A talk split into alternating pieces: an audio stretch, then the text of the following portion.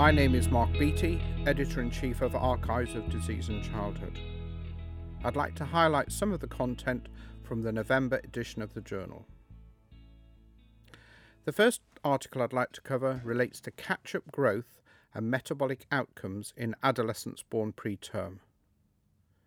It's well known that the pattern of growth during early childhood is associated with markers of the metabolic syndrome in later life, with the risk being greatest for low birth weight babies and those with in utero growth restriction.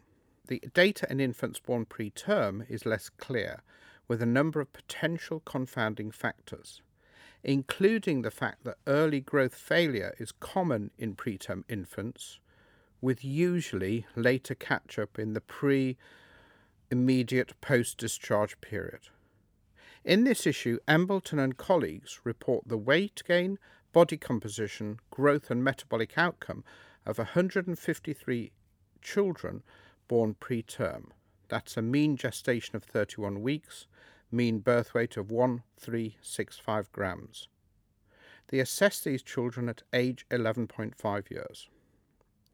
Height and weight were similar to population averages and did not differ between infants when grouped according to the degree of catch up in the immediate post discharge period. That's up to 12 weeks. There were no significant associations between infant growth and metabolic outcome. In contrast, there were strong associations between more rapid childhood weight gain, that's after age one year, and subsequent body composition and metabolic outcome. Metabolic outcome being measured by blood pressure, fasting insulin, and insulin sensitivity. This is an interesting data set. The data set suggests that patterns of early growth in preterm infants are not strongly associated with adverse metabolic outcomes in early adolescence, although excess weight gain during childhood, that is beyond infancy, is strongly associated with adverse metabolic outcomes in adolescence.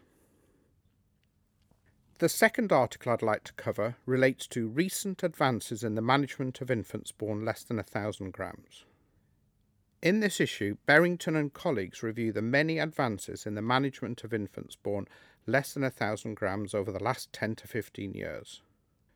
The primary drive to reduce mortality has been achieved, with the emphasis now being on developing interventions to reduce morbidity, that's reduced infection, limiting necrotizing enterocolitis and retinopathy of prematurity, and the improvement in long term outcomes, that's from the point of view of lung disease, growth, and neurodevelopmental outcomes.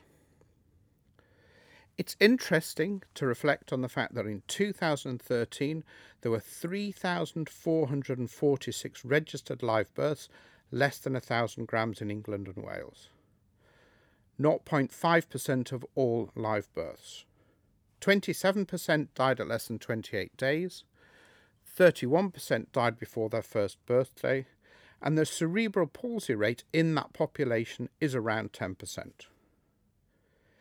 In the review, the authors discuss recent advances that have improved the outcome or have the potential to do so, including the role of networks and pathways, delivery room management, respiratory management after the initial phase, nutrition, necrotizing enterocolitis, infection, retinopathy, and family integrated care.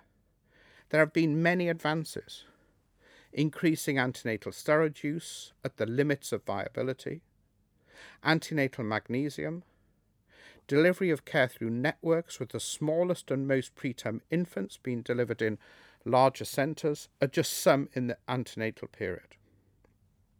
Delivery room issues discussed include delayed cord clamping or cord milking, delivery room monitoring, reduced early intubation with the early use of nasal continuous positive airway pressure, and new methods of surfactant delivery. Many, many other topics are covered in this excellent update.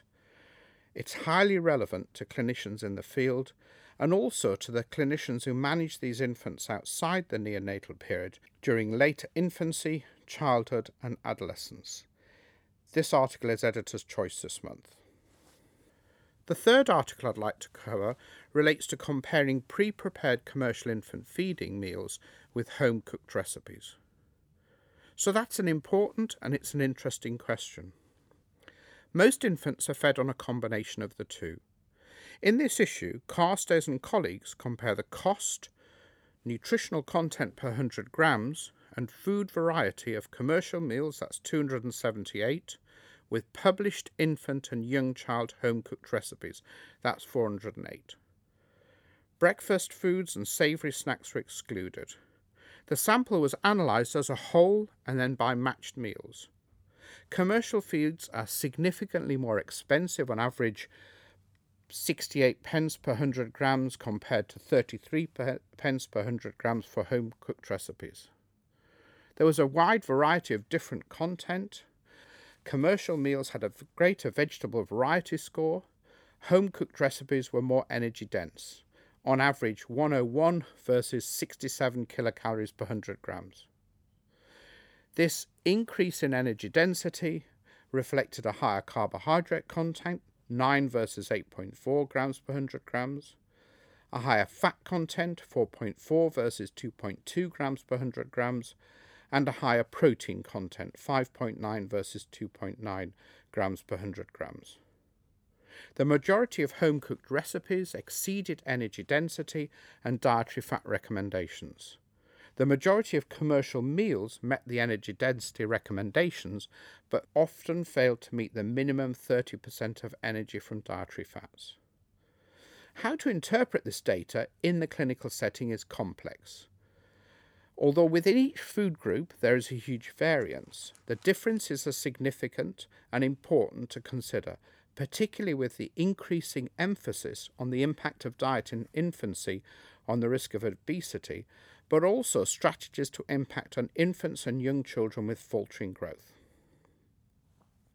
The fourth article I'd like to cover this month relates to hypertension. Is the prevalence of hypertension in overweight children estimated? It's a very interesting paper and it's worth going through the methodology. There's a high prevalence of hypertension in overweight and obese children, and the recommendation is to screen overweight children for hypertension in view of the later cardiovascular morbidity and mortality. In this issue, Wirix and colleagues explored different methods for screening and diagnosing hypertension in order to explore the impact on prevalence. This was across 969 overweight and 438 non overweight children with a median age of 11 years. Hypertension was defined as greater than the 95th percentile. Three different screening methods were used using the first blood pressure measurement, the mean of two measurements, and the lowest of three measurements on different occasions.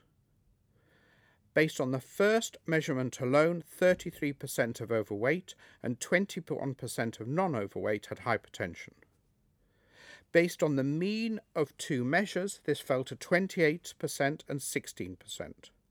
And based on the lowest of three consecutive measures, to 12 and 5%. If the three measures were made on a second occasion, this fell to 4% and less than 1%. It's really interesting to reflect on that data. In essence, the prevalence of hypertension is dependent on the definition used, the measurement strategy, and the interpretation of results. The authors rightly conclude that this data set and others suggest the prevalence of hypertension in overweight and obesity cited in the literature may be an overestimate. This is discussed further in the excellent accompanying editorial Are We Measuring Blood Pressure Correctly in Children, particularly Obesity? The final article I'd like to mention this month relates to integrated care.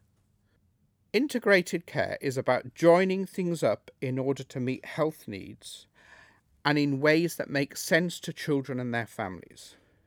In essence, this means using the available resource across the network of patch to best deliver care, with success requiring a strong drive to improve children's health services and systems research. In this issue, Ingrid Wolfe and colleagues discuss the background, practicalities, what needs to change, and making it happen. These are important issues, and the article is essential reading for all who want to see children's services continue to develop and deliver better outcomes for children and their families. My name is Mark Beattie. I'm editor in chief of Archives of Disease in Childhood. I hope you've enjoyed this podcast. Please refer to the journal website for the full papers. Thanks for listening.